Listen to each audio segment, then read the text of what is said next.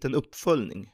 Jag såg en reaktion på vårt senaste Revelation Stockholm stad som gick ut och sa att de ser inte att de kan använda sig av Office och molntjänster från hyperscalers. Nej. Nej, och det tyckte jag var bra och sunt. Men då kom det en motreaktion från en region Mm. som sa att GDPR gör att människor dör. Mhm. Motivationen där i den artikeln var att han menade att de är så beroende av health tech-lösningar. Mhm.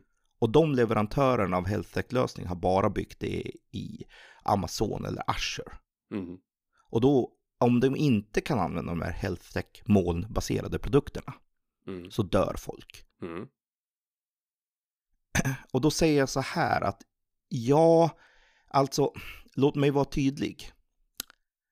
Jag gillar nödvärnsrätten och jag gillar hela idén. Så i ett akut sammanhang, offra ett liv eller offra en digital, inte, i, i, digital integritet. Ja, såklart integriteten får stryka på li, eh, foten för att liv ska räddas. Ja. Ja, ja, ja, det är ingen tvekan om det. Det är Nej. ingen, men det är en jätteskillnad att göra saker för att lösa en nödsituation Mhm. mot att systematiskt göra det under en lång period och säga att vi har inget val. Mhm. Jag brukar vilja, säg så här då, att du är en region som ansvarar för sjukvård och du köper sjukhusutrustning, vital sjukhusutrustning Mhm.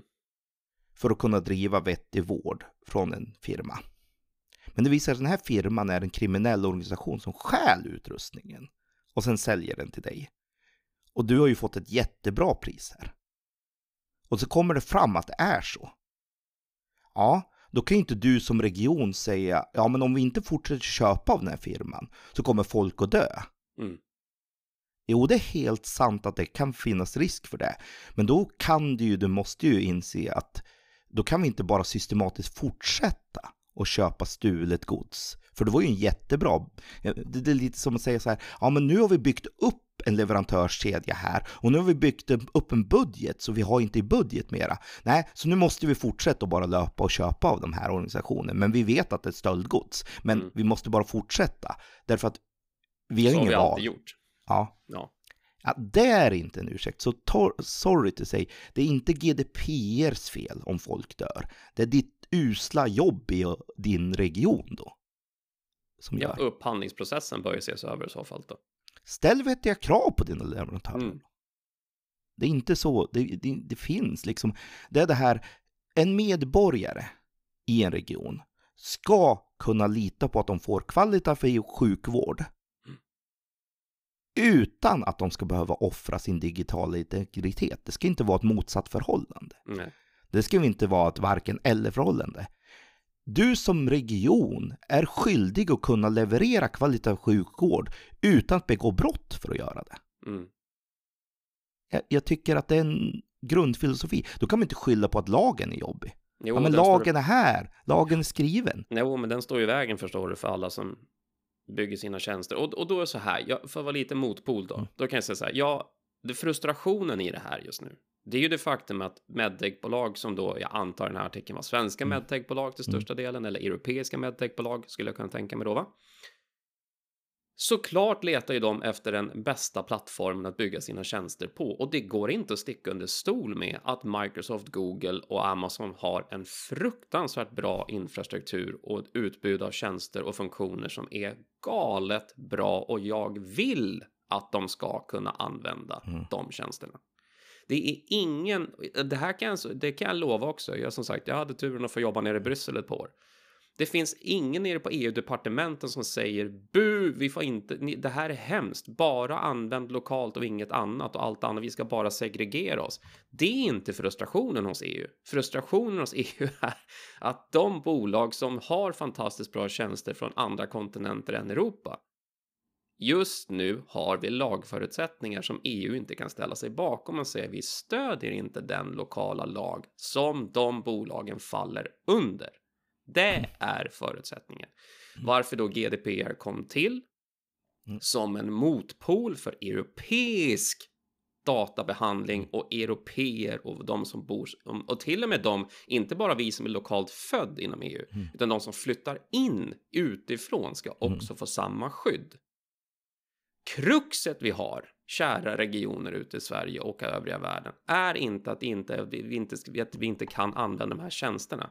Det är att det finns för dåligt utbud att välja mellan därefter. Men till Kims poäng, när vi gör en upphandling så ska vi kravställa från våra leverantörer, medtechbolag, oavsett vad det är för bransch, att de följer lagen.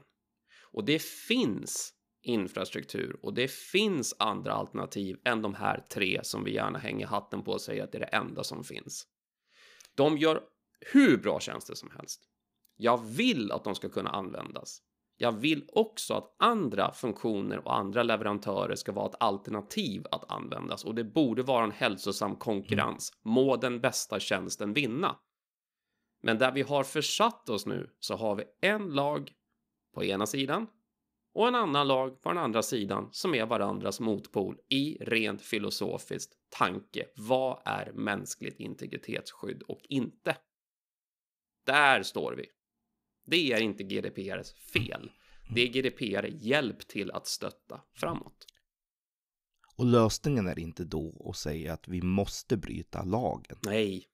Det är inte lösningen. Är Nej. Inte lösningen. Jag som region måste se till att både följa lagen och leverera kvalitativ sjukvård. Mm. Om det innebär att man måste göra en extra kravställan mot sina leverantörer, om det innebär, så ja, då måste man göra det. Mm. Sorry, du kan inte friskriva ifrån att jag kan inte leverera kvalitativ sjukvård för att GDPR är i vägen. Nej, det är inte en ursäkt. Mm. Du måste kunna göra båda två. Och vet du vad, det finns ingen ursäkt hos IT-leverantörerna heller. Jag förstår Nej. precis varför de har gjort så här. Men det är ju därför att om de inte får tryck från det de säljer till sina Nej. tänkta kunder. Då kommer de aldrig ändra på sig. Kommer de inte ändra på sig. De så det, det är helt upp till regionen att då säga, men hörde ni, ni bryter mot lagen här. Vi kan inte köpa av någon som bryter mot lagen. Mm. Vi kan inte köpa en tjänst som blir olaglig. Det måste alla kunna acceptera. Och de som inte kan verkligen inte acceptera det, ja men då är det inte rätt leverantör. Då Nej, måste vi hitta nya leverantörer. Dem överhuvudtaget. Tycker jag. Det är en ganska tydlig grej, så tyvärr så, ja, det blir tuffare, det blir svårare, absolut, men det här är till för att skydda folks både integritet och hälsa och det måste gå att göra samma sak på båda, båda mm. samma gång. Så är det bara, tyvärr. Jag säger det. Det är inte, det är inte ett option att inte göra båda på samma gång. Nej. Och ja, och då är det inte Stockholms stads fel. Eller GDPRs fel. Nej.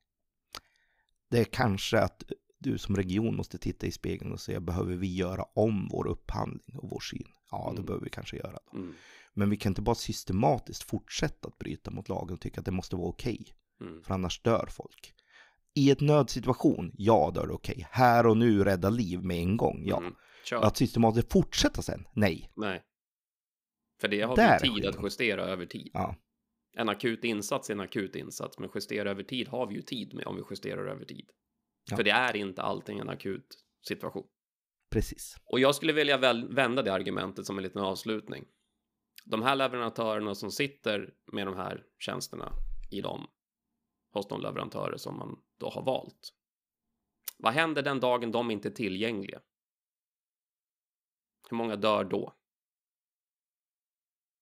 Och då är det inte GDPR som kommer vara problemet till att de leverantörerna inte är tillgängliga. I händelse av kris, i händelse av krig, i händelse av en konflikt som inte vi nödvändigtvis är indragen i, men som vi blir drabbade av. Och hux flux finns inte de tjänsterna tillgängliga. De datacenter som vi använder för de här tjänsterna, lagligt eller ej, skitsamma. Om de inte finns tillgängliga en vacker dag, hur många dör då?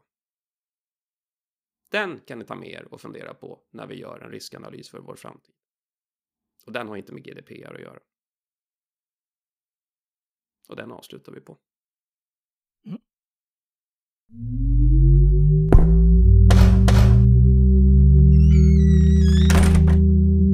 Bubba.